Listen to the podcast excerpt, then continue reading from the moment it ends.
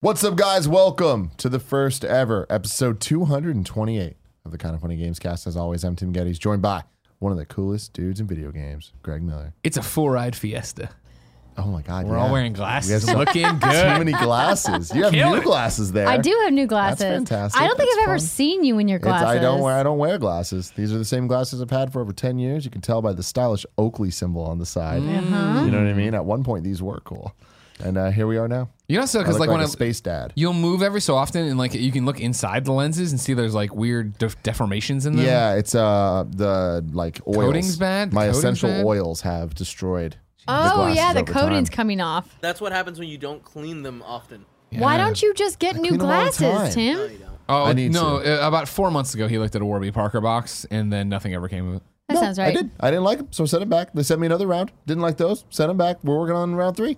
Andy's at the optometrist right now. You No, can go not. there. Damn, I know he's, He's at the at- he's at dentist. the I was hoping I could get you, Dude, I've But he's going to my dentist, and my dentist is right by my optometrist, so it's kind of So, the same wow, thing. wow, it is kind of the same thing. I like how he asked you, like, Greg, do you think they know you by name? And you're like, no, they No. don't. The- At the dentist, cool, like I go in there every one, uh, usually once every six months. Let alone the fact now I haven't been in there in like eighteen months. Because guess what? Huh? Oh, sorry. Were You ask me why I haven't been back? Great question, Kevin. I'll tell you why. Dentists, I understand back in the day, right? I'm I'm Orville Redenbacher. I'm Abraham Lincoln. I need fucking dental stuff. I get it. There's fluoride in the water now. The way brushing technology with the quip.com slash kind of funny things have come all this way, you know, it's fine. Dentists are now there for emergencies only, all right? And the busiest lady in the business, Andrea Renee herself. What's good, Joining Tim? us on the Kind of Funny Games, guys. God, it feels good. Yeah. God, it feels good. Friends out doing something. He's a Guardian Con. Con. Yeah, yeah. He's in a s- upgraded suite. He had to put up a photo of it. Shut up. Shut up, Well, at least he's not here to interrupt us all show. Bam. Damn. Bam. Damn. That's We need to put real him and shit. Nick on a one-on-one podcast so none of them can finish a thought. I, you, me, oh, yeah, oh, yeah. Damn. Oh, I love it. I I love it. laughed a little too hard at that joke, but we love Nick and Fran most days. yeah, yeah, yeah. But you know, facts are facts there. Um, Patreon supporters at the silver membership or above get to watch this show live as we record it. You get the show three days early and the full exclusive pre and post show. So you can go to patreon.com slash kind of funny games to do that, just like our Patreon producers this month did. Tom Bach and James Hastings. Tom Thank Bach you back. guys. Tom Bach is back. Tom back back. Tom Back is Bach. Is Yeah. He going RTX? Do we have confirmation or So deconfirmation? he bought a ticket, but he's not going. That sounds like That a Tom sounds like a Tom guy. Bach movie. Classic Tommy B. Support support the uh, the crew, but if he can't make it, he can't make it. He's a busy man. He's a busy man. Or you can just watch on Mondays at think he just youtube.com forgot. slash kind of funny games or on roosterteeth.com or on podcast services around the globe. Just search for kind of funny games cast. Um, this episode is brought to you by Bespoke Post and Hims, but we'll get to that later. Let's just start it off. What you got there, Greg? This package was delivered to the office under my name. Return Kitchen address, safe. mystery lady, it says. Oh, you know what they use these for, Greg? Uh-huh. Before you read that, they use these that so in your kitchen, if you are on a diet and you're like, oh, there's sweets there that I can't have until X amount of time of day, you can put Huh. like the candies or um, the sugary foods or whatever inside, like the cookies, and then it's set to unlock at a specific time. Interesting. Yeah, because it's got a countdown clock on it. What, what This the, is some saw level the shit. The paper that came with it says monsters will ravage, You want me to break demons will prowl, bullets will ricochet, blue armor will gleam, streets will rumble, warriors will embrace darkness, one will rise. 07 period 04 period 2019 9:15 a.m. Pacific time. Rise to the top on Twitch.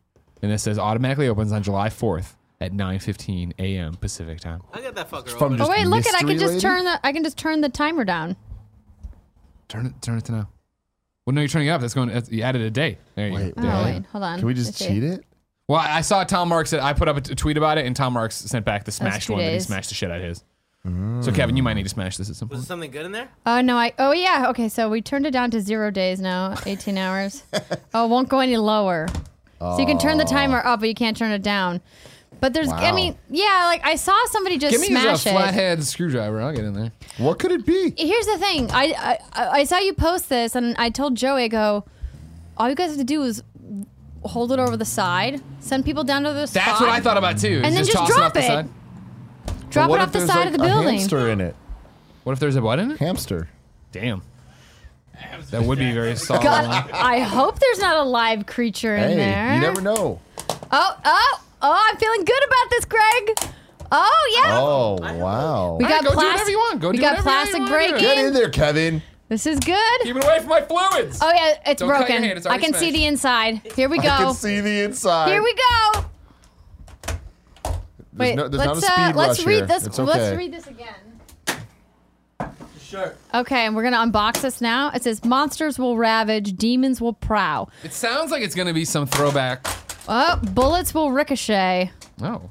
Oh, pins. There's pins. This seems like some shit we need Jared Petty for. Pins. Well, I guess Oh. shoot, shoot. Like, now they didn't say we're One do- will rise. I should have known the rise up was uh Well, real quick before we say anything, like, is that an official embargo?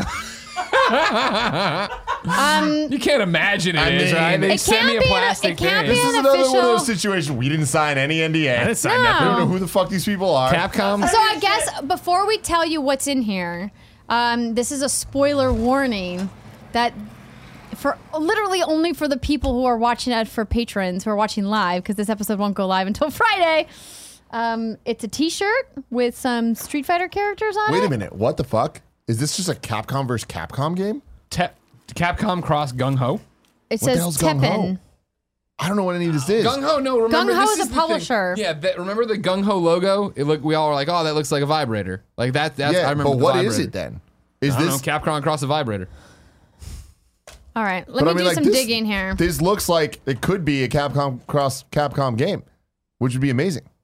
Also, why would they do this with these safes, knowing that everyone was just going to break them? I don't know, man. I mean, we didn't have to. We could have waited. Let's just see. I don't know, man. I don't. You know who? They, I don't. Uh, here's what I'll tell you right now. If it turned out this was embargoed, oops. I mean, because this is a bad embargo. This doesn't count as an embargo It's when you send me a plastic embargo. thing. You know I'm gonna smash. Gung Smashy, Ho. smashy. It's, it's Gung Ho Media, right? What do they have? They've made puzzles and dragons. That explains the dragons, maybe. No, that's actually like Nergigante from Monster Hunter. I don't know, man. Rise to the top on the fourth. Go to teppenthegame.com. T E P P E N It's probably not thegame.com. up though, right? Well, we're about to find out. No, Four 403. fours, four threes. Well, Request blocked. Everybody rise to the top on July 4th. Everyone rise to the top. what a I mean, brilliant idea, too. Let's throw an event on a national holiday. Come on, guys. Let's see what Teppen means, just the word Teppen. On the first thing on, on Google, Teppen ramen. Oh, that sounds good. I need that. Mm. I'm in. I love me ramen. Um, That's a ho- it's a horrible name if this is something actually cool. It's a fine name if it ends up being some puzzle fighter like knockoff thing. You know? Yeah. there Because we got some Monster Hunter, we got some Street Fighter, we got Mega Man X, we got Dark Stalkers, uh, Darksiders, we got uh, Devil May Cry, we got Resident Evil, Wait, Dark Darksiders. Dark Stalkers. Oh, Dark is what I meant. Stalkers, sorry. I, I, I fucked up myself. That's all right. Uh, you wronged me. Teppen at gunghoonline.com. Hmm. Play Teppen is the Twitter and the Twitch. Playtip. Let's go to Twitter. So the game is Teppen from Capcom Cross Play Gung Ho. And they're Teppen. presenting Teppen. We're going to rise Yeah, to the no, top they on haven't July tweet- 4th. t- no tweets yet. Hmm. Huh? What do you think it is? Stupid. I mean, I know. Let's be honest, it's probably not going to be as good as this uh, promotion is making it out to be. totally out of yeah, Gung Ho. I just don't know. Well, I mean, it's a Gung Ho game, all right, Hold using let Capcom me, let me stuff. see this thing We again. broke the shit out of that box, though, am right? you you destroyed the box. Great job. it was a team effort. Monsters will ravage, so that's Monster Hunter. Demons will prowl, so that's Dark DMC. De- Stalkers? Devil May Cry, probably. Maybe, yeah. Bullets will ricochet. That could be, it could be Resident Evil, with uh, Wesker. Warriors will. I don't get it. Streets will rumble. Street Fighter. Blue Street Fighter? armor will gleam. That's, Mega, that's Man. Yes, yes. One will rise. Huh. I don't know. I'd be interested if it was a Capcom fighting game because that'd be really cool. Because they they messed up with all the Marvel stuff, and I feel like a lot of that had to do with the licensing of the movies and Marvel games not being up to snuff yet. Yeah. So hmm. Interesting. Teppen. it is, but again, horrible goddamn name. Um, let's talk about Mario Maker 2, baby. Ooh, Super Mario Maker 2. Barrett, thank you for joining us for this right now, just because you, you you've been building a little bit. You've been making in Mario Yeah. Maker. You Yeah. want to talk just a little bit making. about that? Uh, yeah, the last couple one when I picked it up, I was playing like the hundred, like the story mode stuff, and then I tried the uh, never stopping like course where you get like random courses from people, and then I got in the the itch the other day to start making a level. Uh, really because I've been enjoying uh, hearing uh, Andy uh, suffer Sure. in the other room. So I'm trying to design a level to really fuck with him. Um, and it's been uh, a weird like learning how to like the mindset of like how to design a level of like do you just do like the the world itself first and then think about enemy placement and all that stuff so i've been really getting into it and i like it a lot How are you liking the controls and stuff for the making itself? it's interesting this time around because I did some building when it was out for Wii U, and since there's no like pen this time around, Yeah, there's no is- stylus, right? Yeah, there's so it's just like with your finger, and it is weird for like. I would say like a couple hours, but you eventually get used to it. But yeah, I did have that in my mind where I was like, I, I want the fucking stylus. So um, besides that, it's uh, it's been really fun. There's some like little things that have changed that I've noticed because I remember last time you could like shake a characters to like change them up in like some some ways and there are some non super intuitive like things that you have to like look into to like oh this is how I want this enemy to drop and stuff like that so there's like little things like that I wish could be a little uh, more um, straightforward but besides that I, I'm enjoying it What uh style are you making your levels? oh in? Super Mario World no fucking doubt Hell dude. yeah. That's the the best only way to the, the best style um, and I'm doing uh, like a Bowser's uh, castle type of style levels Awesome, so okay. there you go Have you guys been playing at all? Nope. Moonlighter, baby. Sorry, I see. I see on the dashboard there, Mario Maker. I can't touch you. Yeah, just like MC Hammer. Yeah, I'm gonna dive into it eventually, Yeah, but Andy's been playing a lot, and I've been like popping in on his streams. That stuff looks Dude, hilarious. his his clips are hilarious. Yeah, I love- it. I but love it how also much for he's me fan. just drives home like uh, uh, you know. Uh, I since I was a smart person, I didn't play this Wii U stuff. You know, I don't. I'm not gonna touch it. I'm not gonna plug that crap in. I'm not gonna deal with it. So I didn't play much of Mario Maker uh, number one. our audio listeners can't hear or see Oh, they felt you They- roll your Tim eyes. And they I can hear the eye rolling rolls. our. They can hear it. So my main Mario Maker exposure obviously was watching uh, Patrick Klepek be bested over and over again by Dan Ryckert's levels. And so now that this one's here and so many people are playing it, because again, Nintendo returned to form, actually made a good system. People are excited to use it and play it. Uh, I'm seeing these clips and it's just man, like I, I'm excited to play the Nintendo levels. I'm not excited to ever download anybody's levels and get the shit kicked out of me for people just making them as intense and as painful as possible. Oh, I love it. See, I feel like you just got to find the right ones because I feel like a lot of the guys that you're talking about, they're designing it where it's not just like getting the shit kicked out. It's not some like kaizo shit where it's like just everywhere you go is death. It's Yeah. like there is a a rhythm to it of learning the level and learn, learning what to do, what to avoid. Then there's the good ones have the rules built into it where you understand like the advanced techniques, and that's what I love about the story mode so much is that it teaches you it, it makes you start thinking about Mario in a different way, and you're seeing a lot of these advanced creators kind of taking those elements and ideas and being like, how far can we push just a 2D platformer? And uh, I'm loving seeing like Riker's levels are insane. Yeah. Uh, Andre Segers from GameXplain, he made a, a level that was uh, Super Meat Boy inspired. I can't wait to play that. It Yeah. looks horribly grueling, but like in the best way. Using not the what I want. But No, using, I but have using no rules, desire to play any but of using that. the rules of Meat Boy, where it's like it's not just cheap. Instant It's like it's a well designed level that is challenging. Love that shit. Do they make creators pass their own level before they'll publish it? Yeah, that's the whole thing. Okay. You have to, if you have to, as the creator, you have to be able to beat it once to put it up. Yeah, which is super cool. I, I not I'm not a maker type, so I'm just gonna avoid that. Can't wait to download a bunch of levels before my fight tomorrow for RTX. Nice. Excited to, to play some of these ones that I've seen Andy been doing. Um, I made a lot more progress on the story mode last time. I guess it was two weeks ago on Gamescast. I Yeah, that was a about it. preview of it, right? Yeah, and I at that point was like fifty percent done. I want to say. Um, out of the hundred levels, there are three left for me, and I I haven't played in the last like five days or so, but uh, I'm just completely and utterly stumped on them. They're, they're all like puzzles that I'm just like. Yeah, how's- that possible? As someone who hasn't picked it up, like, how do you get stumped in a Mario level? So there's a lot of uh, modes where, or, or a lot of levels that are totally designed around like getting keys or like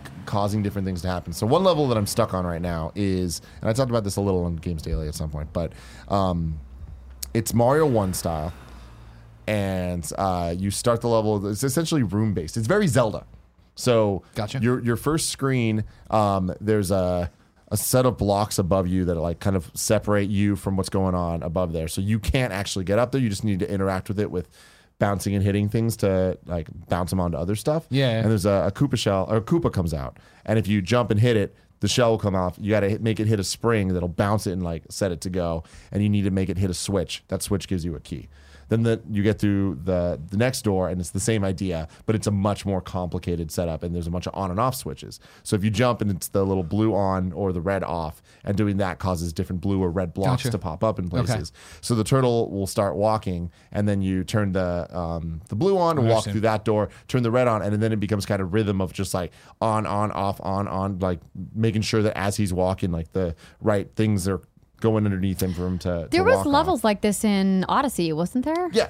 Yeah. Yeah, yeah, yeah. So this one, it's really cool, but I'm stuck on like the fourth room where there's this giant uh, Koopa, like, like to make him big, and he comes out, and then it looks like a very complicated set of on and off that you need to get him to to go, and there's like um like the like escalator floor type shit that's moving, and I just Conveyor belt. conveyor belt, yes, and I can't figure out how to get the shell onto the thing to go to fall through the hole. It's just that finally I'm just like, and it has a 400 second timer because a lot of the puzzle based ones have like the longer time. And I've died like four times now, letting the time go all the way out, trying to figure out what to do in this one room. And what's crazy is it's Mario One style, so I must be missing something that's so blatantly obvious because Yeah, it's yeah, only I think uh because they rate the levels on difficulty out of I think five. I think this is only a two or a three, and for some reason I'm just missing the one thing I have to do. Um, and it's Mario One style, which means you can't um, pick hold items, you can't you know do anything. It's really just move and jump, and so it's just the physics of hitting the block above you. So I don't know what I'm messing up there. Um, another one I'm messing up or, or I haven't beat yet is uh, there's like one of the course objectives to to beat the level is you need to push this stone. Like it's a really heavy stone that Uh-huh. if you're holding the stone, you like can't jump as high and like you're you're slower and like just kind of messes you up. Um, It's like encumbrance. Yeah, and you need to get the the stone across like to the end of the level, and I just like can't figure out like certain parts of making the stone because this one you've been doing the stone stuff throughout the all the challenges. So at this point, this is like the final gauntlet challenge of it's combining stone stuff with puzzle mechanics of opening doors and putting things on uh, springboards to like bounce them into stuff. And I'm just like at total loss. I don't even remember what the last one was, but How do you feel about walkthroughs? Oh, I, I have no shame with that stuff. Okay. Like, I, I'm gonna keep trying. Like on the plane tomorrow, I'm gonna give him a couple more shots and see if I have that aha moment. And if I don't, I'm like, ah. That's wanna probably see. the most healthy thing you could do, right? Is step away the way you did. That's how it always is in games, right? When you get to Yeah. a room, you don't know how the fuck. What am I supposed to do in this dungeon? You put it down after hours of trying, and the next day you pick it up, and it's like, oh, there, So this Koopa level that I keep talking about, I've come back to it three separate days and still had the same Really? issue. Right. Yeah, but I get it. It must be something so ridiculously simple. Um, I saw that Altano beat all 100 Yeah. levels, so someone can do it. If he can do it, Yeah, can exactly. do it. Um, so, but I've, I've been loving it, man. Like some of the more challenging Nintendo created levels are just brilliant. Uh, I thought that the story mode was so well done. Um, there, there's a lot of fun surprises, a lot of cute stuff that happens in the, the later half of it. Um, of different characters that you meet and just like the things that they they do and say. I think the writing's funny enough. what do you know, think for you personally the legs on this are going to be? I think that it has like crazy potential. Like when it first was revealed um, at the direct, I was just like, you you were texting me like, what do you think of the direct? Because you didn't get to see it yet. Yeah. And I was like, this could just be one of my favorite games of all time. Like it just could last forever. It's unlimited Mario levels, you Sure. know. And I feel like because it's on the Switch, it's going to have a much more dedicated fan base than the last one did. And I can see people like I can see the uh, Dan Ryckerts of the world not stopping. Because people are going to keep playing, Yeah. and I think Twitch is in a different place than it was a couple years ago, Sure, where sure. I feel like that also gives it such a big boon and incentive for people to. Well, that's the interesting about it for, for me, right? Is like I don't find myself, man, I have to play this. I'm dying to play it. I really want to. I'm enjoying Moonlighter and just continue to play on through that. I'm excited to eventually get to it and do some Mario Great. I'm more excited, I think, to watch what comes from this, to watch people play it, to watch Andy stream it, for us to do like. Let's just do a stream where all we do is play, uh, you know, uh, best friend levels and stuff like that. Like Yeah. see that part of it where I'm watching you guys do it. I know, I know how much you love Mario. I obviously see Andy playing it all the time, and I know how much he how much he loves it and how much he's loving this challenge of it right now.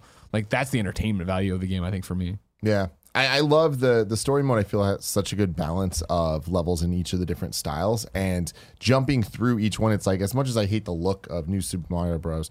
I love the um, physics and abilities that the the game has, and like being able to wall jump totally changes how levels can be designed and the type of challenges they can add there compared to World, which I agree with Barrett. Like I like the move set in that game the most overall and the limitations that you have there. Um, playing Mario one levels is my least favorite. Like I don't I don't like being so limited, and there's just something about the the physics of it that like I Like mean the weight- the weight great. you feel the, of the weight jaunt, is just different, right? Yeah.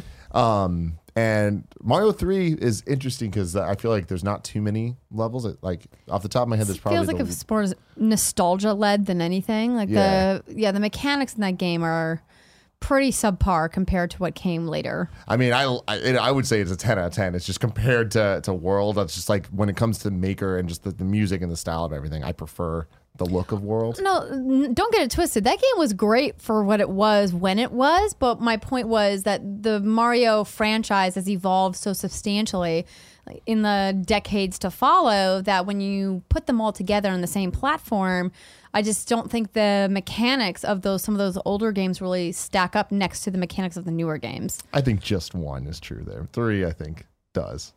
But uh, I asked people for questions. Thomas Adam Burton wrote and says, What level creator worlds do you want to add to Mario Maker as DLC?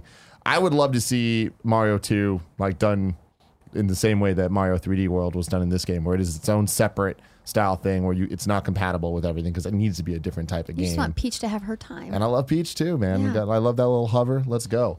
Um, the biggest thing I'd want is a world creator. Like I wish that they'd allow people to kind of make games, and I, I wonder why Oh, they like didn't. have your own overworld map and link all your levels together. yeah, and even if it's not overworld map, because I get that that like I am a little bit surprised they didn't add that to Mario Maker I, too. I mean, you can make it really basic, right, and just link them together. Yeah. Little Big Planet added that for Little Big Planet. But even if it was just like level after level after level, like make the system of like, okay, world one to one, one two, one three, one four, two one, two two, two Sure. two four, like being able to make like a playlist of like here's a game that has a steady um, growth and challenge or whatever.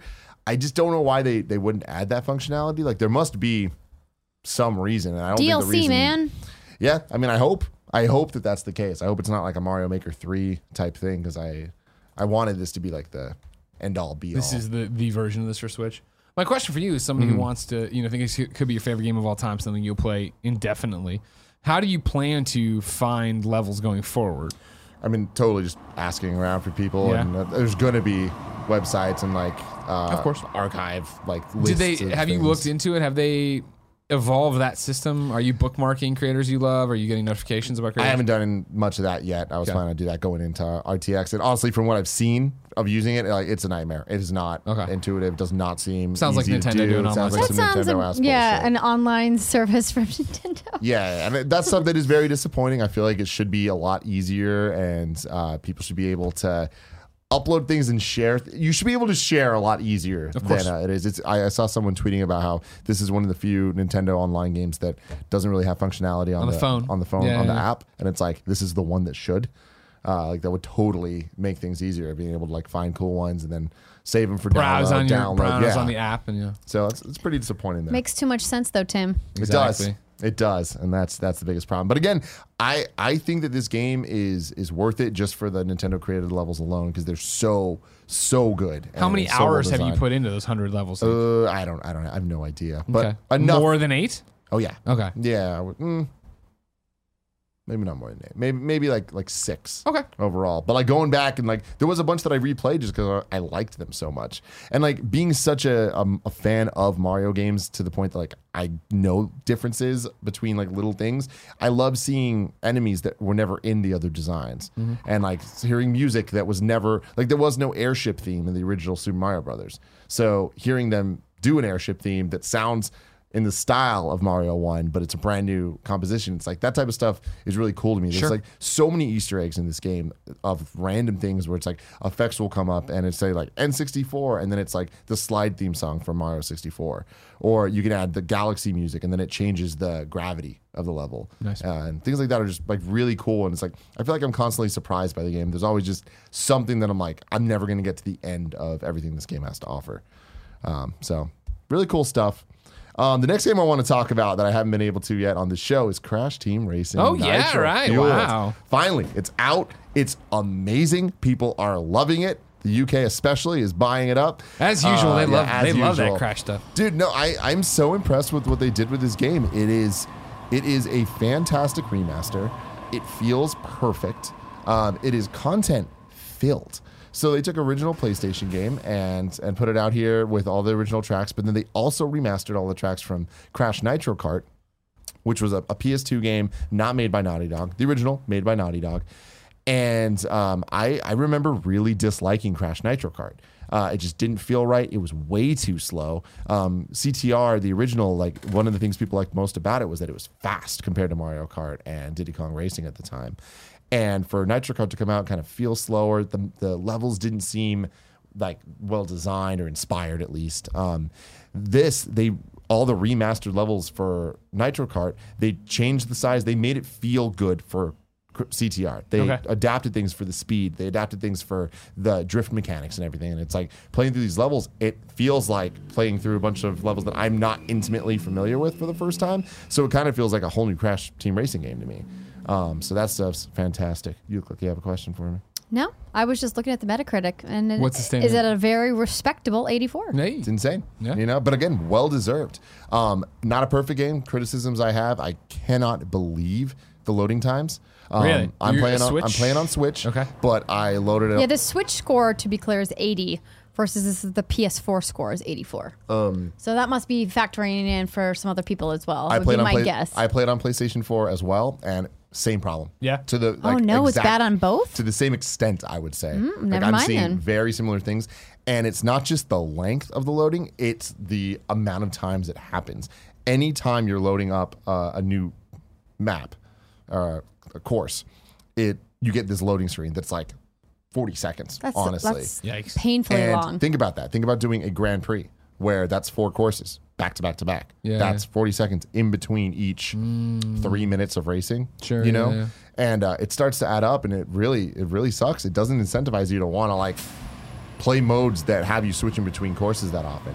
Um, once you load a level once, restarting that and getting back into the same level is not bad. Um, which is going to happen a lot because let me tell you, this game is tough as nails. It is completely unforgiving and it is a real skill based kart racer. There's no rubber banding bullshit of items like Mario Kart has. This is not a Do you party. think it's bullshit?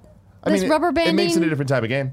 It makes it a uh, that that is a fun party kart racer. This is not a fun party kart racer. Okay. I love Mario. This Kart is a skill with all thing. my- this is a skilled kart racer. This is this is not the game that it looks like.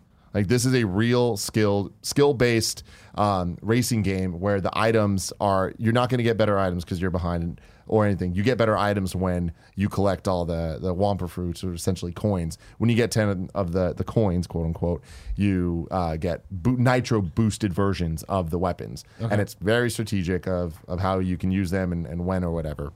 Um, there's very few items that like fuck over everybody or fuck over first place. There are a couple of them, but I feel like it's fairly balanced uh, in terms of everybody that's in the race gets affected. Do you like that more, or is it just different?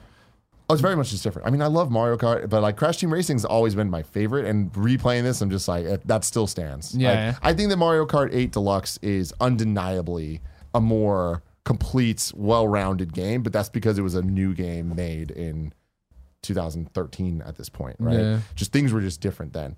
Um, I feel like the gravity and the the way that the the graphical presentation of that game is just on such a high Nintendo polished level that this, even though it looks great and uh, everything I was saying about them changing the Nitro Kart levels.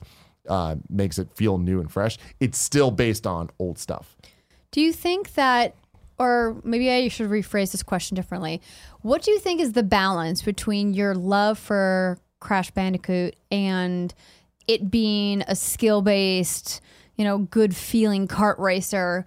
What's the balance of that contributing to your love of this game or, or your, you know, opinion of, you know, your feeling of having a good time playing this game? Let me put it this way: my love for Crash Bandicoot actually stems from this game. Like I, I loved the Crash like platformer games, but Crash Team Racing was the one I'm like, oh my god, this is it's amazing. This is an amazing video game, and so that still stands now. The Crash characters, the Crash world, and all that stuff. I feel like honestly, a lot of the charm of Crash Bandicoot was ripped from this. Um, a lot there's like a lot of animations that aren't in this game anymore. A lot of things that like maybe don't hold up politically uh, in this climate um, anymore. But like I feel like a lot of What the, hell is in Crash Team? What is what's in? I don't know. I'm not. You, you guys can look for You're- yourself. Really? Yeah. Is But- it is it like being me? Is No, like, it's just- it's well, you're like- just a woman. like There's no way you'll beat me in this race. Scantily clad, like, uh, Oh, okay. like, like just.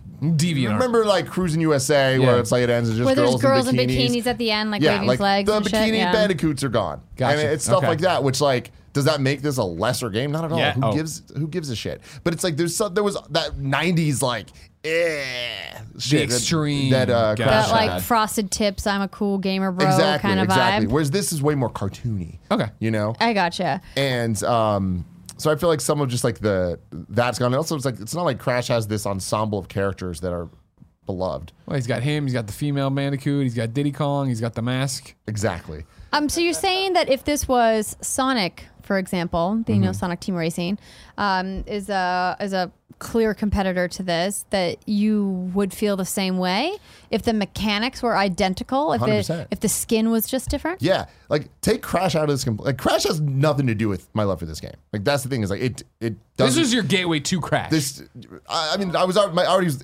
in love with Crash before this, but it's Oh, just like see, it's hard to say then. no. But I mean, See, like look this, at him this going game back is and forth. Ladies and gentlemen, I just might I'm be a saying small I town don't video care. game lore. Crash doesn't add to this game. The Crash aesthetic does not add to this game. Like Sure. the Crash music, not, there's nothing about this game that is special because of the Crash Bandicoot IP.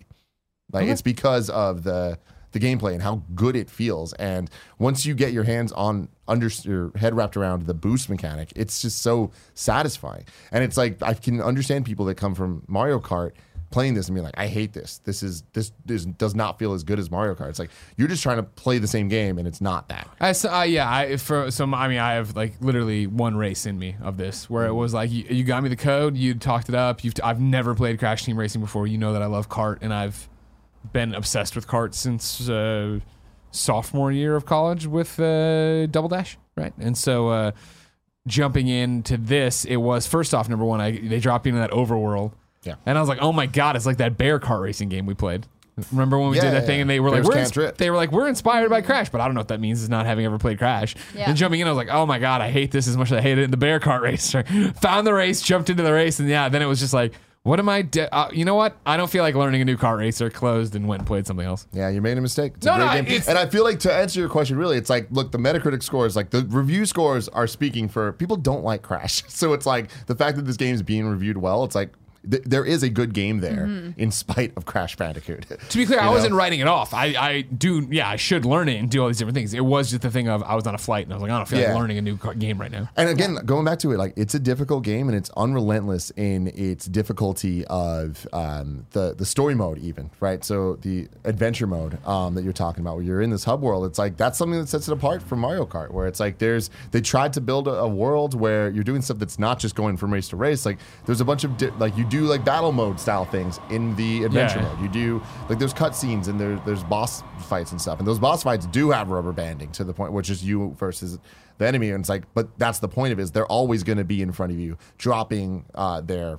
signature weapon at you, and it's like you just need to play the game differently.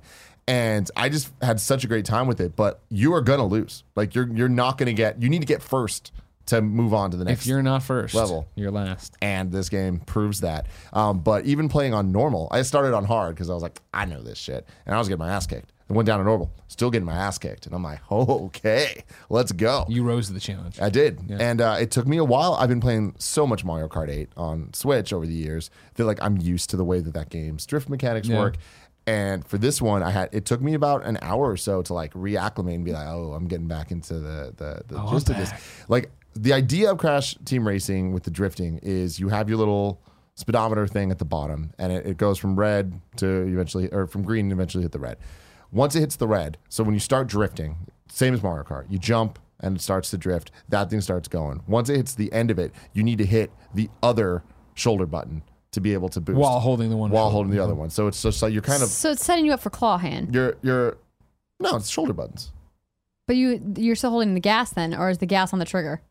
You can change it however you want. Okay. So I changed my controls so uh, that the the R two is accelerate, and then X would be jump, and then L one would be Hmm, gotcha. the the boost or whatever. Um, another criticism I have is there's only two control schemes, and neither one of them is how I want to play. Um, but I wrap my head around it, and I could live with it. But I just hate when video games just don't let you just do whatever you want. Seems like Let a super fixable thing in 2019. I hope. I really hope. Um, but the drift mechanic is you essentially are just alternating between the the drifts, and you can drift anywhere. It's like you don't need this like giant curve to be able to do it. But if you mess it up, you like over um, blow it, and then you kind of get like slow again. You have to What, from the overblowing it being that you let it go too far with into the red. into the yeah, Okay. into the red, and, it goes, and then you get all messed up and you lose your, your turbos. But you can link the turbos up to three times and go and like. If you watch people like speed run this game, it's unlike anything you'll ever see in Mario Kart. It's just the entire level they're going and just turbo boosting through it, and it's the the shortcuts in this are so much better set up than, than Mario Kart, where it's like you really need to hit this stuff with a perfect level of skill of knowing exactly where you're going for it to, to work. And I just love it, man. I recommend it to everybody to give it a shot and to push through it because it is very difficult, and you need to just teach yourself uh, a new style of kart racer that's not Mario Kart. That's not going to kind of baby you through Yeah. the experience. And I think it's super rewarding at the end of the day. But the the load times are obnoxious and absolutely unacceptable.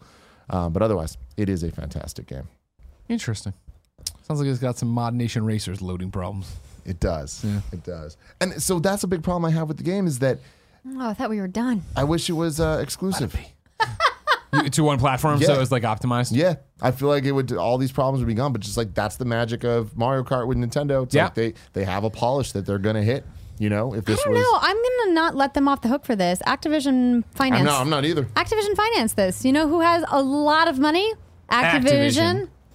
It just that stuff makes this feel like a lesser than game. It really makes it feel like like oh, it's a Crash Bandicoot game as opposed to like holy shit, this is the definitive kart racer. Like I could never say that this is better than Mario Kart 8. Yeah. I like it more, but it's not better than because of things like that.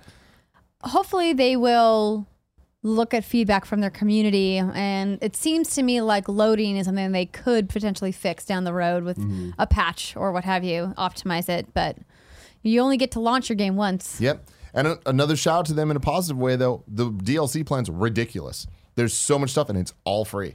And they're just giving a lot. So like on a DLC drop plan, I'm like, very Spyro's coming. Let's go. Have they made any statement about the load times? Like they are going to try to patch them? Because if they have that kind of roadmap and they're still working on the game, I, I did I, not wouldn't put see it that. past them. Did not Hmm. see that.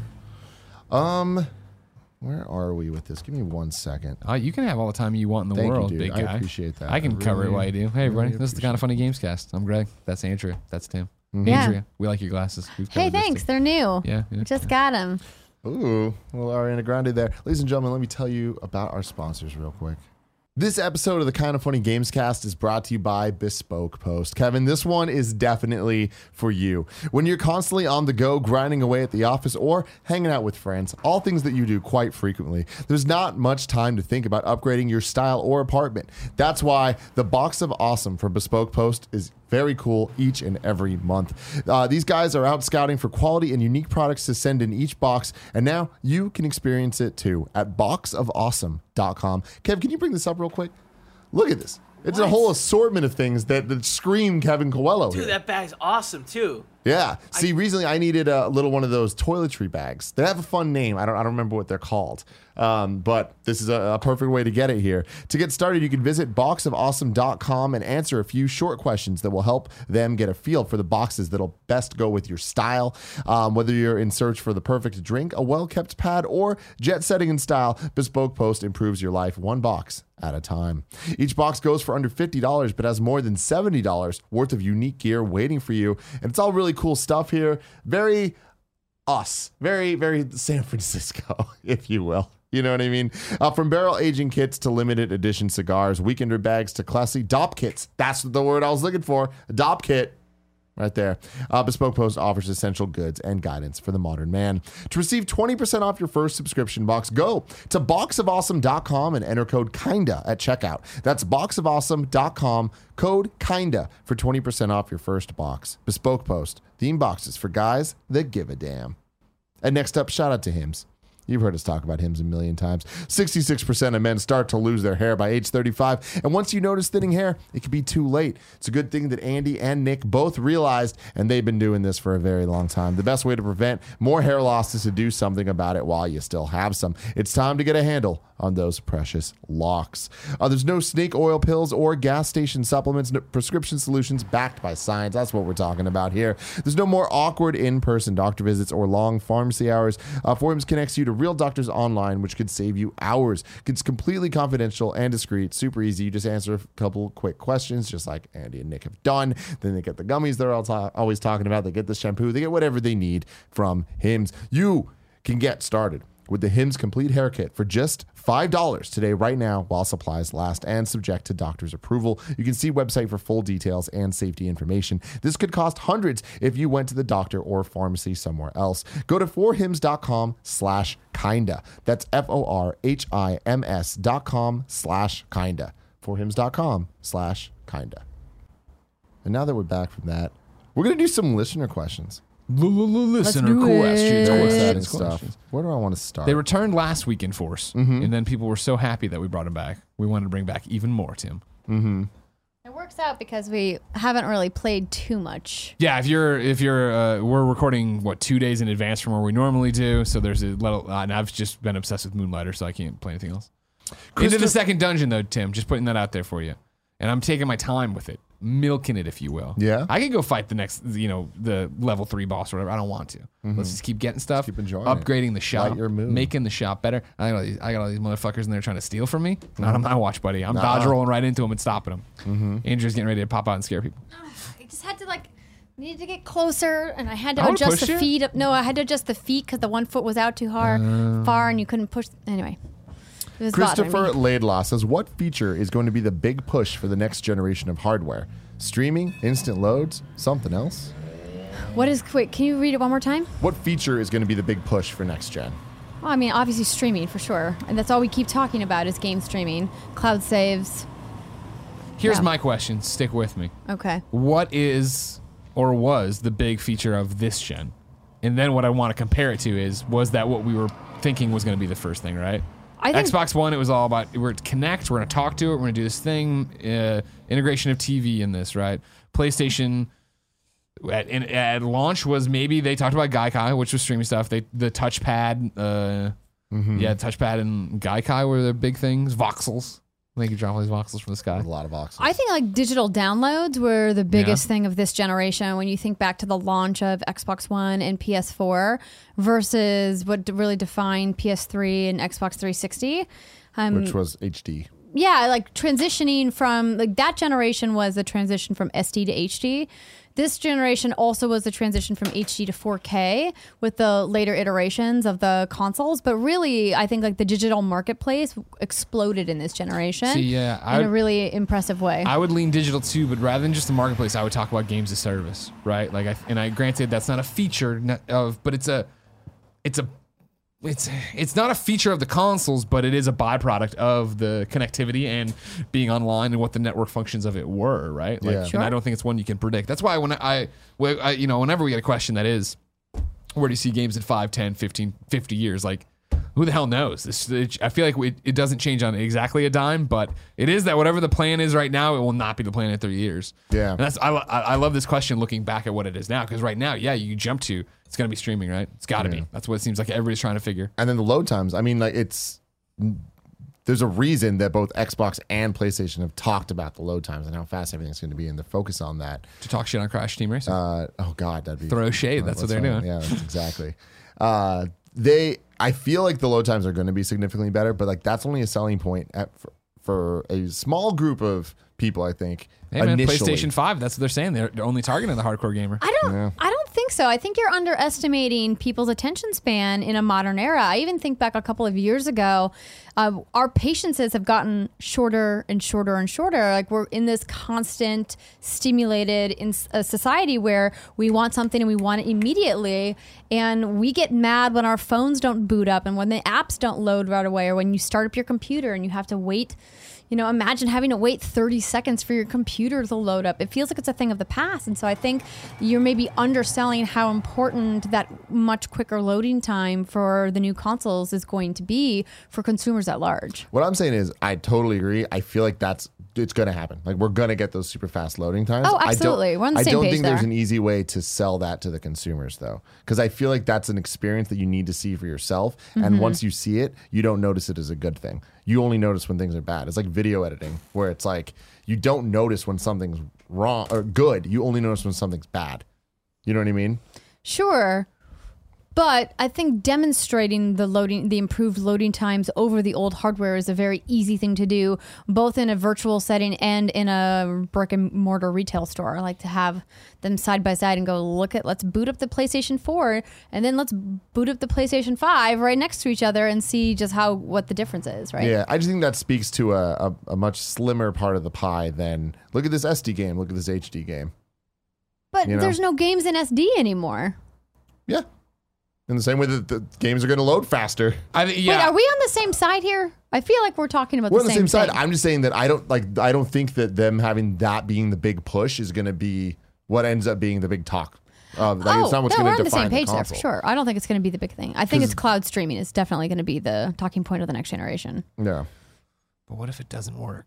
It's not going to work. it's Great gonna spoilers. work. It's But I mean, 100%. gonna It'll work eventually. I bet you it'll work like year three of the next generation. It'll Yeah. be solid. in the And see, same so I way think that, at that the games point, as a service and online this time did. Exactly. Mm-hmm. I feel like that'll be the interesting thing about it, though, if that ends up being the conversation of the generation or the, the feature. If it if they launch and they are such a work in progress that it's not exciting and it's just something that they can do, and everybody starts talking about whatever it is, whether it be even better connectivity, whether it be uh, better loads, whether it is just it's gaming on steroids, right? It's your PlayStation 4 on steroids now. It's so much faster. It's so much better.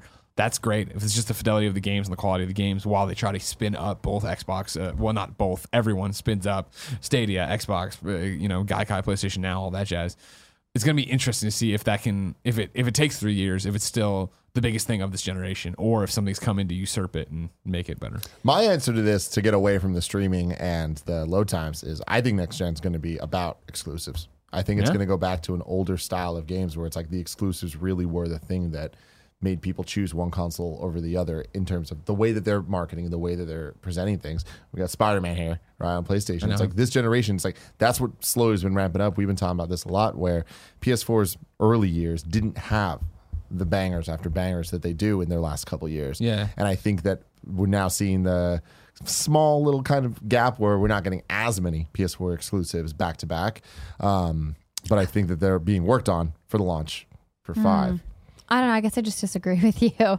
I think to me, the launch of PS4 is so definitively the launch of Bloodborne and how that game as a PlayStation as a PlayStation 4 exclusive helped that helped solidify PlayStation's lead in the new generation of cycles like really definitively that one game i think was so pivotal piv- pivotal for sony being ahead of xbox in this generation and I, I look at xbox's launch and i think Ryse and how much of a flop that game was despite the fact that it was wasn't at launch though. But it, I mean, it was spring 2014, which is in the launch window of a holiday 2013 launch, right? So that's considered launch window. And I just think that out I the wouldn't gate, do that. I mean, it is. It is I was, though. I was grinning at remember when Nintendo was trying to convince us the launch window was like 18 months. Like, shut the fuck up. 18 Yeah. months is a stretch. Six months is not a stretch for a launch for a new piece of hardware. I think I think it's different though than a launch. Like it, it's very definitive. You mean it needed to be like in the box? Yeah. I think I think the day one is what your launch titles. Launch window is like whatever. But even then, like I, I don't know what point we're you're just making. we're not in that era anymore. Even with even within the previous generation, like I just don't. Maybe we just are going to have a fundamental disagreement about what a launch title technically means. Um, but I just think that exclusives have always remained core to the success or failure of a system, and that's not changing with the next generation. It might be more. What I'm thinking is, I think it is going to be the most important next generation. I think that is going to be the the real defining thing of what makes Xbox or PlayStation the more important one. I See- think that we got a taste of it this generation, and I think that what I'm saying is we're going to get a uh, punch of it right out the get go with the PS5. See, I think what another uh, way to frame the argument and what I would think it's going to come down to is more that the feat what And Xbox One with Halo. the feature of this next generation, right? That's going to matter the most is going to be value, and that can be exclusives, but I think it's also programs, and I think it is Xbox Game Pass, and I think it is whatever they do with PlayStation Now, and it is PlayStation Now teaming up with Plus, or you know, games with Gold, or uh, Xbox Gold being teamed up with, uh, as it already is, I know, Ultimate Game Pass and all that jazz. But really, I I, I don't know if it it'll be exclusives are winning the day as much as services and I, again a real return to ecosystem where I feel like and granted I'm on the of the quote unquote winning side this time around right being a PlayStation guy having covered PlayStation through PS3 seeing it be such a success with PlayStation 4 I remember when it was PS3 Xbox 360 and there was this hardcore, ardent, not beaten down Xbox fan base, similar to how PlayStation 3 at the time fan bases were beaten down and like this. Like I know it's a thing about trading, but I feel like if Xbox has a lot to cheer about, Xbox fans have a lot to cheer about, suddenly it becomes then well, I want to go not only where my friends are, but where my money is being valued most, the ecosystem and audience that represents my values the most. And if, you know, Phil Spencer and team are continuing to put gamers first and say they're putting gamers first and be the cool people now with cool exclusives and a cool machine and a cool $10 program that gets you everything, I think that could go a long way to turning the tides in a way of like, cool, yeah, I still have my PlayStation 5 for whatever Kojima's going to do next, whatever Naughty Dog does next, Yeah. but I'm back in the camp of feeling like I'm an Xbox person. But what about your trophies, Greg? Well, I mean, hey, if Stadia works, fuck it all. Burn it all to the ground. You know what I mean? Real quick, I, I thought that there was something wrong here. Bloodborne came out the next year, 2015. Are you sure? Yeah. See, my I, I, March 24th, 2015, and the PS3 came out in November 2013. When we had rolled on, I, I always remember it as this, where Bloodborne was the first exclusive that mattered. Because Infamous was the one before that. And Second Son, it was like, all right, hmm. cool, Yeah. right? Yeah, And yeah, that yeah. was and even Killzone not launch Shadowfall time. or whatever, right? Exactly, yeah, yeah. yeah. Yeah, Killzone so- I Shadowfall stand was launched, corrected. right? Yeah, but I, remember, I, I he- I knew where you were coming from in the way that Bloodborne was the Well, by first the one that 18 month mark, then I'm still in the launch In the window. launch Get out of here. Reggie! No one's listening to you. No, it was the thing that Bloodborne was the first exclusive I remember that turned heads, but I, I, I don't think it like put it on the mark is or put it on the map as much as things that would come later or whatever. Yeah. I'm talking about the clip of release uh, that we saw starting with, I would say, Horizon. Well, that, and that's what you're talking about. Yeah, exactly. Well, Horizon Bloodborne was wasn't the until first. 2017, though. that's my point. Is that that, I they- think that that, they waited too this long next to get and in? then we're gonna get into the Horizon, boom, boom, Uncharted boom, 4, boom, boom, Doo, boom. doo, doo, doo. Yeah, yeah, Okay, yeah. okay. and that's going to define things. And I think that Xbox launching with a Halo title is already showing that we're going. That Do you think they're gonna have an, the Xbox gonna have something to follow it up though right away? Or is it going to be Halo launches and then it is? And I mean- not only does Halo launch, Halo launches and is Killzone Shadowfall, and then we have 18 months till we get to the next exclusive that really matters. That'll be the downfall of Xbox if they do. Like Yeah. we need to see Halo Infinite launch with the Xbox and then exclusive, exclusive, exclusive. What are your 13 first party titles? What are they doing? They need to be like games is a, a Xbox Game Pass and stuff. That's all cute and stuff. But if people don't have games they want to play, they're not going to Well, I, transition over. I think we've seen though that Microsoft is addressing that right with their deep bench of studios that they've acquired over the last 24 months. They are preparing themselves for follow-ups beyond Halo Infinite because we know that those games aren't going to be ready for launch of 2020. We have to assume that's when it's coming, right? So that's they announced that, right? Yeah, yeah, fall. uh, fall 2020. And so you think spring 2021 is maybe when we'll see something from one of their new studios, fall 2021, but really, I would say spring and fall 2022 is when their new studios will really start producing I feel like exclusives. bare minimum for them to be a success, they're going to need to hit Halo in fall and then have a spring and a fall for 2021, and then uh, 2022 they need three, I and then think it needs that to be at three. I I think you're overestimating how important the exclusives are for PlayStation and for Sony because they have built their businesses on their partnerships. I think it's very clear definitively that the PlayStation 4 was as successful as it was worldwide because of their third party partnerships, not because of their exclusives. I think that the third party And that's- the sales numbers back that up. I think the third party games were as successful as they were because the first party games were so good. So it's a chicken and the egg situation. Yeah, but I think that people bought the PlayStation instead of the Xbox, not for the third party games, but because of the first party ones, and then because of that, that's where they bought the third party games. Like Xbox lost them because they didn't have the first party titles that they did the last generation. You're not wrong. Yeah, so interesting stuff. also messaging. Yeah, Just that PlayStation was so much better at messaging. yeah. In terms of this It's is about where we are. games. Very Question true. Mm-hmm. before we move on and talk about next generation and Xbox in particular. Uh, do you think that, and stick with me, I'm not really, I'm not doing the, the Greg throwing shade as a joke. Do you think that in the same way Wii U was under adopted and then the games were thus underplayed and then could be repackaged and put out there, do you think for Xbox 2, whatever they call it, there's legs to, hey, everybody, the big thing we're putting out for you, you know, wanting exclusive in three or six months after Halo, right, is Sea of Thieves definitive edition. We've done all this crazy shit. It's you you thought it was content bare at launch. Look at all this shit. Look at all this. There's some crazy visual upgrade. There's that and the other. Because the fact that and then granted uh, again the bench is not is, is shallow right now in terms of what they're but like it had a big presence at E3 at the Xbox thing and looking over people's shoulders like oh man I really do need to play that and the rare guys talked to, came over and talked to us about like hey we know we're big kind of funny fans we'd love for you guys to give it a shot it's so much different. I could see that I could see State of Decay which of course I jump back into at E3 when they launched the new content of like hey not definitive editions, not repackaging them, not even reselling them, but like making a bigger deal about them and maybe reselling them. I guess if you've never touched them or you don't have Game Pass. I think it's different, and I think that that can't be the case Yeah. because of Game Pass. Yeah. like because that those games already got their second chance and Sure. are continuing to and the, be promoted like constantly as get Game Pass so you can get all these right. Whereas the Wii U games was kind of just like oh they came out got great reviews and that was another difference is they get great reviews on the Wii U and then now it's like oh the, that game that like you always wanted to play or at least heard about like Donkey Kong Country Tropical Freeze that everyone's like oh it's one of the best 2D platformers ever. It's like now I gotta to actually play it Yeah, yeah, because I own the system. sure. You know, was with Sea of Thieves, I just I don't see that being the case, or Crackdown Three, or I just wonder, Ryse. yeah, is if, if it's enough of a new influx of audience to get people to care about those things and play those. I don't think in a critical mass way. I think there absolutely will be people who are like, "Hey, I never tried State of Decay," and yeah. Now I have Game heard Pass, now I have somebody this new Xbox. talk about it or stream it or whatever, and now it's included in my subscription. So why not try it out? It's a whole idea that Microsoft is doing a very good job of added value. Mm-hmm.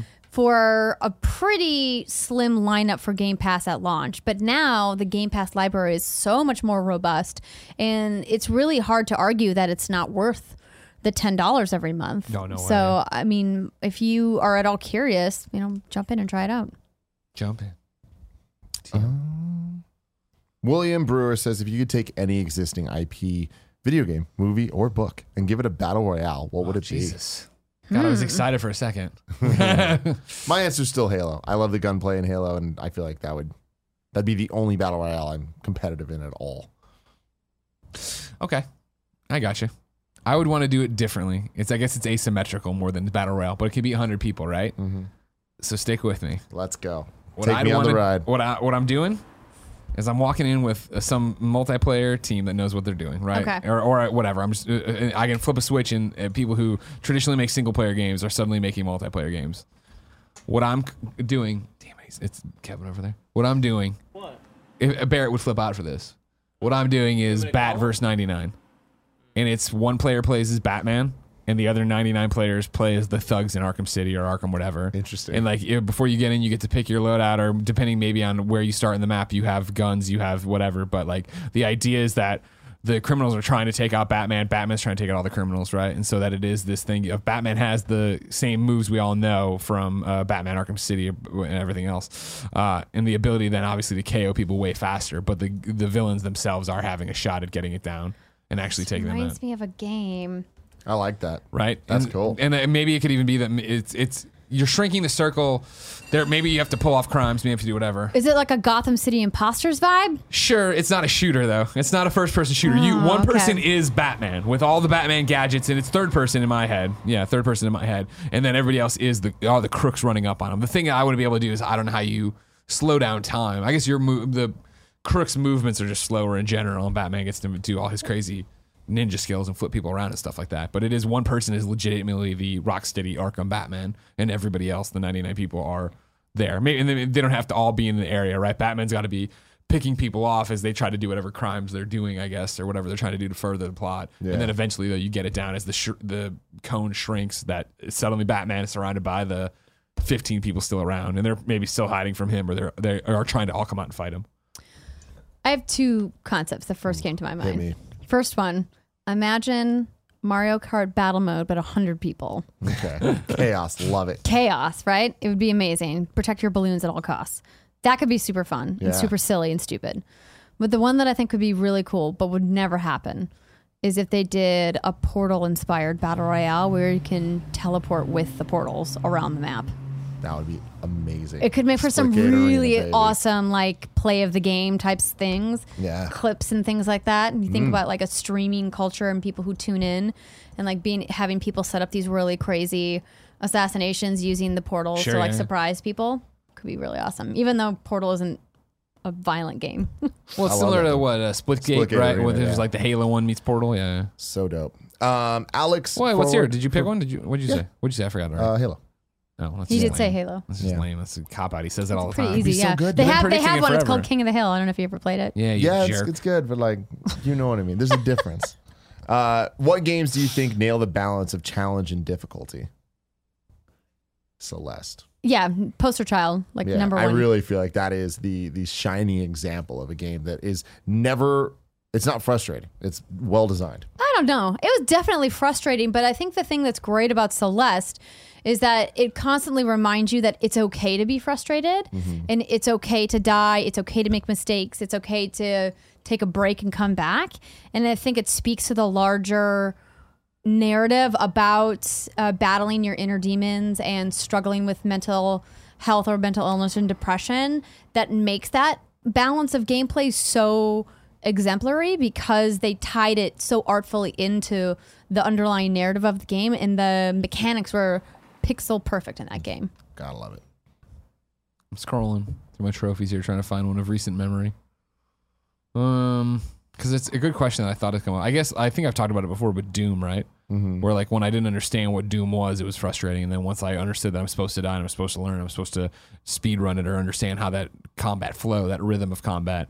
Once I wrapped my head around it that way and played through it, I was like, oh right, this is the right thing. Of I don't go into a room and like, how the fuck am I gonna do this? What am I gonna do here? Right? Or there's too many things. It is just okay. I'm not doing the right order. Yeah. I need to take out that guy, then get health, then get the armor, then do this thing. Move on that way. Another one, perfect balance of challenge and difficulty. I would say is uh, the early Guitar Hero games. Guitar Hero, yeah. like one, two, two, and three specifically, where I feel like if you were playing on medium versus hard versus expert, it's like there there was an actual skill necessary to to go up, and I feel like the note charts were so perfect and well tuned to the understanding of are you going to play where it's just the first four, or are we going to add that that fifth one to to really you know up the ante with stuff? And Sure. she did a great job. Oh, Guitar Hero 3. It's One of the best games of all time. I love that you go three because most people say two. 'Cause People hate on three because it was never soft. Like, Sure. oh, it's not, it's not Had the great guitar though. Best guitar. Remember, The I bought, Gibson, yeah. It was bought, amazing. Bought it, took the guitar, put the game down, and put in Rock Band. like I was like, whatever. Yeah, no, Rock dude. Band two, right? Guitar Hero three was No. so perfect. Man. Guitar Hero 3, and it pains me to say, please don't hate me, John, and the rest of the team at Harmonix, but Guitar Hero 3 was superior to Rock Band 2. Oh, per- period. Was it Dude, Rock Band two or Rock Band one? Am I screwing it up? I feel like I screwed it up. I mean, Rock Band 1 was one that you're- amazing. Yeah, right, that I'm talking about, right, Rock okay. Band 2 was better than Rock Band 1. Guitar Hero 3 was the best of them all. Mm-hmm. huh, well, facts. bold, mm-hmm. bold. Let's see. Uh, Ethan Brannon says, "When do you think we'll see Breath of the Wild 2? 2022? Maybe? Yeah, to play. 20 Maybe 2023? I think it'll be earlier than that. You think it'll be 2021? I'm sorry, what have we heard about uh, Metroid 4? well, that's different. Hey I man, mean, we that- saw in-game footage diff- at least of this one. Well, that What's we, different about it? What's different about it is that we we heard that that is completely being scrapped and re- started from the beginning, and like we're screwed. And that game's not coming for a long time, and nothing of that game ever existed that we saw. This is based on an existing engine with an existing world, existing characters, art assets, and all that stuff. Um, we I don't think 2021's outra- outrageous. I don't think you either. get that. I, I can see them. I actually I think it's 2021. Like Yeah. I think 2020 uh, towards the end of the year might be their goal. That's not going to happen. I can see March 2021 would be my. I'm my thinking bet. spring 2022. Okay. I think they target March, or excuse me, they target 2021 and then they delay to 2022. God damn. This isn't gonna be a good one. Private Quarter says rank your most fuckable Super Mario 64 bosses in order. Nope. But it, but it's Hard like- pass, hard but I- pass. I, also just love how specific this is because the bosses in Mario. Okay, there's King Bomb, there's Bowser, Isn't there a big penguin? there, there, There there's the penguin if you want to consider that Big a penguin boss. number one. Big Yeah, penguin big number penguin one, number baby. one, baby. Big peng. Oh man, that is so funny. Uh, Andrew Reynolds says, "What's a game you started and then stopped because you didn't enjoy, but then tried again and loved it?" Monster Hunter for me. Mass Effect 2. Wow. It went on to become my favorite game of all time. Wow. Rage quit. True Wh- story. Where'd you stop? What happened? Um, so it was in the very early part of the game. I remember I was tasked with playing the game because I was on a, a judging panel for a game of the year thing for Spike TV, and I hadn't played it yet. And I was like, oh, and I hadn't, played the original Mass Effect. And one of the guys at Mahalo, it was Jovenshire actually, he was like, oh my God, I can't believe you haven't played Mass Effect 2 yet. And I was like, I don't know, I've been busy doing other stuff. And he's like, you got to play it. And so I picked it up, um, and um, it was this, I don't know if it was um, the immediate section after. So, you know, you go through the whole cutscene about, you know, Shepard's been reborn in Yeah. his body or whatever the heck the elusive man did. And then you have to like shoot all these droids in this first sequence. Um, and I don't know if something was a, something about like the cover based shooting system It was stiff. with the powers. Mm. I just could not get a grasp on. And I just kept dying in that opening sequence. And I was like, this game is dumb. And I rage quit and then Wow. didn't come back. And then I came back and I was like, okay, I have to actually play this game now. I had a deadline Yeah, yeah, for the shoot. And I was like, okay, I need to f- get through at least half of this game in order to be able to talk about it competently. And then I pushed myself through after watching a walkthrough on how to get through the very first level. And then after I crested that hill, it was like it's like the heavens parted and the sun came down and the angels started singing and I was like, this game is fucking amazing. That's awesome. And then I fell in love and played it seven times. Jesus. Hell yeah. I don't know. I don't have a good answer to that. I'm sure I've said it on a podcast, but you know how I am. I just immediately forget everything I say. Doom, I've come back to, right? Which I guess is that. But again, that's like my third Doom response there, just because it's the most recent game. Well, I don't. Somebody asked a good question too that got on the game's daily docket a couple weeks ago or days ago, but I didn't put out because I didn't have an answer. It was just like, what's a game you were tasked to review and you weren't excited for it, and then you ended up loving it? And I'm like, I don't even have a great answer for that because I'm of course the guy who's on the our shows where I'm like, oh man, I don't even, I don't remember who reviewed that, and then people bring up my review of it. I'm like, oh Yeah. fuck yeah, I guess I reviewed that. Like I don't even know. Final Fantasy X for me, which is my favorite Final Fantasy, my first Final Fantasy. But first getting into it, I was so excited for it to come out because like EGM was talking about like this is going to be the showcase game for the PlayStation 2. Sure. Like, first it was Gran Turismo 3, where it's like you gotta you gotta play Gran Turismo, right? It's going to be this graphical like behemoth. I remember renting Gran Turismo and being like, I don't like this realistic stuff at all. But Final Fantasy X, I'm like, everything about this seems really cool. Final Fantasy beloved franchise. I've never played, unfamiliar with it. Let's go. I remember playing about an hour and a half of it and just being like, this is not for me. Oh my god, this like I, I'm really upset that I don't like this game. And then I, I came back to it maybe a month later. And I'm like, I was a fucking idiot. This Yeah. is so so damn good. The other one would be Zelda, The Legend of Zelda One. Okay. Me- when me and Kevin were growing up, we got our garage sale haul of getting our NES and like 28 games, and it was just cool. like the greatest thing ever. We could just first time ever, it was like our first video game experiences really Yeah. and being able to just pop game after game and just like figure it out. I'll never forget playing Zelda. And of course, Zelda was the coolest of all of them because it was a gold, Gold card. card. So we're like, what the fuck's up with this? And putting it in, and we were just like, what the hell is this, This game? is gonna be awesome. it is. It was just so like we're just walking around the overworld. We're like, what the get it. fuck's going on? Like, I don't like this. And we stopped. How silly I That's was. still how I feel about silly Zelda. Really? Oh. Yeah. Even though I did go, I forced myself to get through the opening sequences of A Link Between Worlds, and it went on to be one of my favorite games on the 3DS. So I was really impressed. But Link Between Worlds and Breath of the Wild are the only two Zelda games I've ever finished. Wow. I talked a lot of shit. This might be one, I guess. I talked a lot of shit about uh, Ocarina of Time when my friends were playing on N64 because we'd, all, you know, that was like our the fun machine. We're in high school. We'd all go to Michael Bryant's house or my house and play uh, all the WWF games at the time or WCW games at the time, right? And play cart and do all that jazz. GoldenEye. And I remember when uh, Zelda dropped, them playing it and having to come over and wait for them to finish whatever they were doing to f- actually play the multiplayer games. I'm like, this game's dumb. Is it Gandorf or Ganondorf? Blah, blah, blah. Just making fun.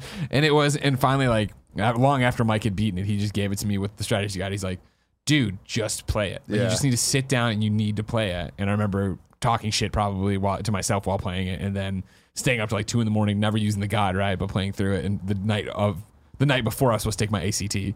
Like a terrible idea. Like I just played through and, and like you know, and I was obsessed with it from there on out. Hell yeah. Uh, Qualia Freak wants to know what are our game of the years so far, six months into the year? Oh, interesting that you should ask. Uh, because What's Good Games did our Game of the Year so far episode this week. You can find that at youtube.com slash what's good games. Um, we actually polled our community to get some of their um, um, their thoughts and their opinions because you know we always have gaps in games that we haven't played, but definitively game of the year so far, without question, Resident Evil 2 remake. Me too. Oh yeah, yeah, yeah. Me too. Mm. So far, Yeah, there good are taste no other down here. contenders. Really? I mean, yeah, I agree, but If we had to vote today, yeah, that game would win without question, in my mind. It's a really good question. Because yeah. the first thing that jumped to my mind is Division Two. But again, that's like a a Greg game. That's my favorite game, probably, right? It's probably my game of the year so Yeah, far yeah, as well. exactly, I really right. loved what what Massive and and Red Storm did with the Division Two. Um, certainly in the top five. Yeah. Absolutely. Um, But yeah, to sit here and be like objective about it and like how I would vote you know, with a list of games in front of me for like what is the definitive game and like yeah, Resident Evil 2. Yeah. That's been uh, it's it's one of the, it's the normal thing with the early early games, right? Where it's, it doesn't even feel like that was this year. It feels like it was forever ago. end of that talk about January though. Yeah. I feel like uh, Outer Wilds would be another one that. A lot Yeah, of Outer people Wilds has definitely been a lot there. of people ballots. Again, like we uh, talked about it last week, and it's just the intro three times has not grabbed me. But it seems like it's one of those games that everybody's like, you have to play. So I need to just push through, similar to everything we just talked about. I think it's a nominated game. I don't think it's a winning game. What else is still? What do you think's on the ballot the rest of the year out to argue with it? But that's easy. I mean, Borderlands 3 is going to be on there for sure. Right. I think Call of Duty Modern Warfare has a chance at being Sure. nominated this year. The Outer World is a huge contender for Game of the Year this year. Um, There's the big question mark of Death Stranding. yeah. It's either going to be the game of the year or It's- it's not right. going to. Is it well, you know, the thing that's interesting about you saying that is that I 100% agree with what you just said. But I think it's kind of in this potential Red Dead Redemption 2 pool where everyone is thinking it might be this really amazing piece of art, but it might not grab people the way people I mean, think but the might. thing there is like, even though that was true for a lot of people, I still think Red Dead 2 was right up there with God of War in terms of nominations. And going into any of the award shows, I don't think it was ever clear who was going to win. Mm-hmm. Like looking back on it now, it's like, oh, God of War won everything. And it's like, okay, well, cool. But like at the moment, it was like it, Red Dead could get it. I remember the Game Awards, Red Dead won like everything until towards the end. and then God of War like kind of took over the rest of the the Yeah. Um, categories. Yeah. So you think you think Death Stranding goes toe to toe with Resident Evil 2? I think it could. I, I think that Death Stranding has the potential to eclipse Resident Evil 2. Do you think Uh, Pokemon is in this race? no. No, not this one. Uh, let me see. Like, I want to look up game release dates. Oh, I have these written down. Let me pull Like, them up for what- you. what is coming? What are the big heavy hitters like? Because I feel like we didn't have much going into E3, and then E3 kind of laid out a ton of stuff. so that's coming some later big games else that are coming: Gears of War Five, Star Wars Jedi Fallen Order. I think is a big wild card Oh, here. that is, yeah. because it could potentially be phenomenal. But that they just, you know, uh, whiffed their showing at E3. But that what Respawn is doing is really incredible, especially if they lean into this idea of like a third person Metroidvania set in the Star Wars universe with really fantastic, deep RPG progression based off of a combat system. Like, if all of that comes together, it could be chef's Yeah, kiss totally. amazing. Um, especially set in Star Wars, but we it's a big it's a big what if. Doom Eternal I think is also a huge contender for Game of the Year. It's coming out in November. Um, some other games that came out earlier this year um, that may make some people's lists. Sekiro is a big one that Yeah. people are talking about as a contender for Game of the Year. Uh, DMC Five, uh, Days Gone, Mario Maker Two, Mortal Kombat 11, uh, Metro Exodus, Katana Zero, Kingdom Hearts 3, Far Cry New Dawn, and um, I also have on this as a potential um, Apex Legends, but I mean, they are kind of definitely going to be nominated in the online game and multiplayer categories and potentially in action or combat. But I think that there's just too many other contenders for them to actually make Game of the Year. Playing Jedi Fallen Order impressed me so much more than just seeing the demo that they did Yeah. and the trailer and stuff. So, like, I think that that, that does have a good chance of being a very, at, at least nominated. I don't think it has the potential to win it, but I think nominated for sure. Yeah. We got Gears 5 coming. I doubt it. if they doubt bring it. if they bring the intensity from a narrative perspective that we saw in that narrative trailer that they released after the press conference which for the love of god i don't know why they didn't put that in the press Uh, it conference was cooler to have the weird morphing head. um I think think if they can really up the ante with their narrative storytelling and do some reinvention in the Gears third person shooter formula, it could be a contender, but they just have not shown enough of that game for me to believe that it's going to stand toe to toe with a Doom Eternal. I mean, that's the problem. Is I think it, the fact that it, it is Gears again, and like not reinventing the wheel Mm-hmm. from what we've seen. Right, it's not gonna have God of War. It's not gonna have that kind of God of War Yeah. momentum movement behind it that would actually change it. I think Outer. I mean, based on everything we listed here, I think Outer Wilds still is a really good shot. Mm-hmm. Because so many people talk about it right now, of just like it could be their game of games. Like they're so blown away by it. You mean the Outer Worlds or Not the in Outer, Wilds? I think Outer Worlds. We know what it is. I, I don't think Outer Worlds will make uh, game of the year lists, short lists. I think you are 100% wrong. You could not be more wrong. I think it's gonna be awesome. It's one of my most anticipated games of the year, but I don't think it's gonna like catch people and blow them off course like that. Like, I think Outer be so- Wilds is going to end up on on lists. Worlds, I think, will be on some of the lesser lists. I don't think it has. The You think potential. Wilds has a better chance than Worlds? correct. I think you both are crazy. I think you both are out of your goddamn minds. Let's let's pick three sites right now. We- We Okay. can each pick one, and then that that where if you well, what's the argument? I guess Uh, if, if Worlds or Wilds is on there. is on the Game of the Year nominees list. Yeah, if I you would have go- It five- has to if be you the have Game of five- the Year category. Right. Yeah. Exactly. Exactly. Not oh no. independent of the year, not action adventure of the year. it has to RPG, be. yeah, yeah. It has to be Game of the Year. Yeah. Yeah. Yeah. Yeah. Dice, Game Awards, and IGN. Okay. I feel like those are the Sure. That's fine. most important Okay. ones. You We'll just look at- throw the GDC awards away. Who needs them? It's true. Dice is better. Damn. host. Better host. um. Oh, medieval. Nope. Yeah. Sure. That's Get gonna be outta on a lot of here. lists. Kevin Coello's game of the year. Um. Yeah, looking at this list. Luigi's Mansion Three. Gotta hope. Um, yeah, that's it. Interesting stuff. Interesting Mhm. stuff. Mm-hmm. Well, ladies and gentlemen, this has been the kind of funny games cast. Thank you very much for joining us. Uh, we are about to do the post show that's exclusive to Patreon supporters. So if you're one of those people, hey, stay tuned. We're about to talk to you. If you're not, you're missing out. Be one of those people. You're missing out. You could be one of those people. Patreon.com slash kind of funny games. Love you. Bye.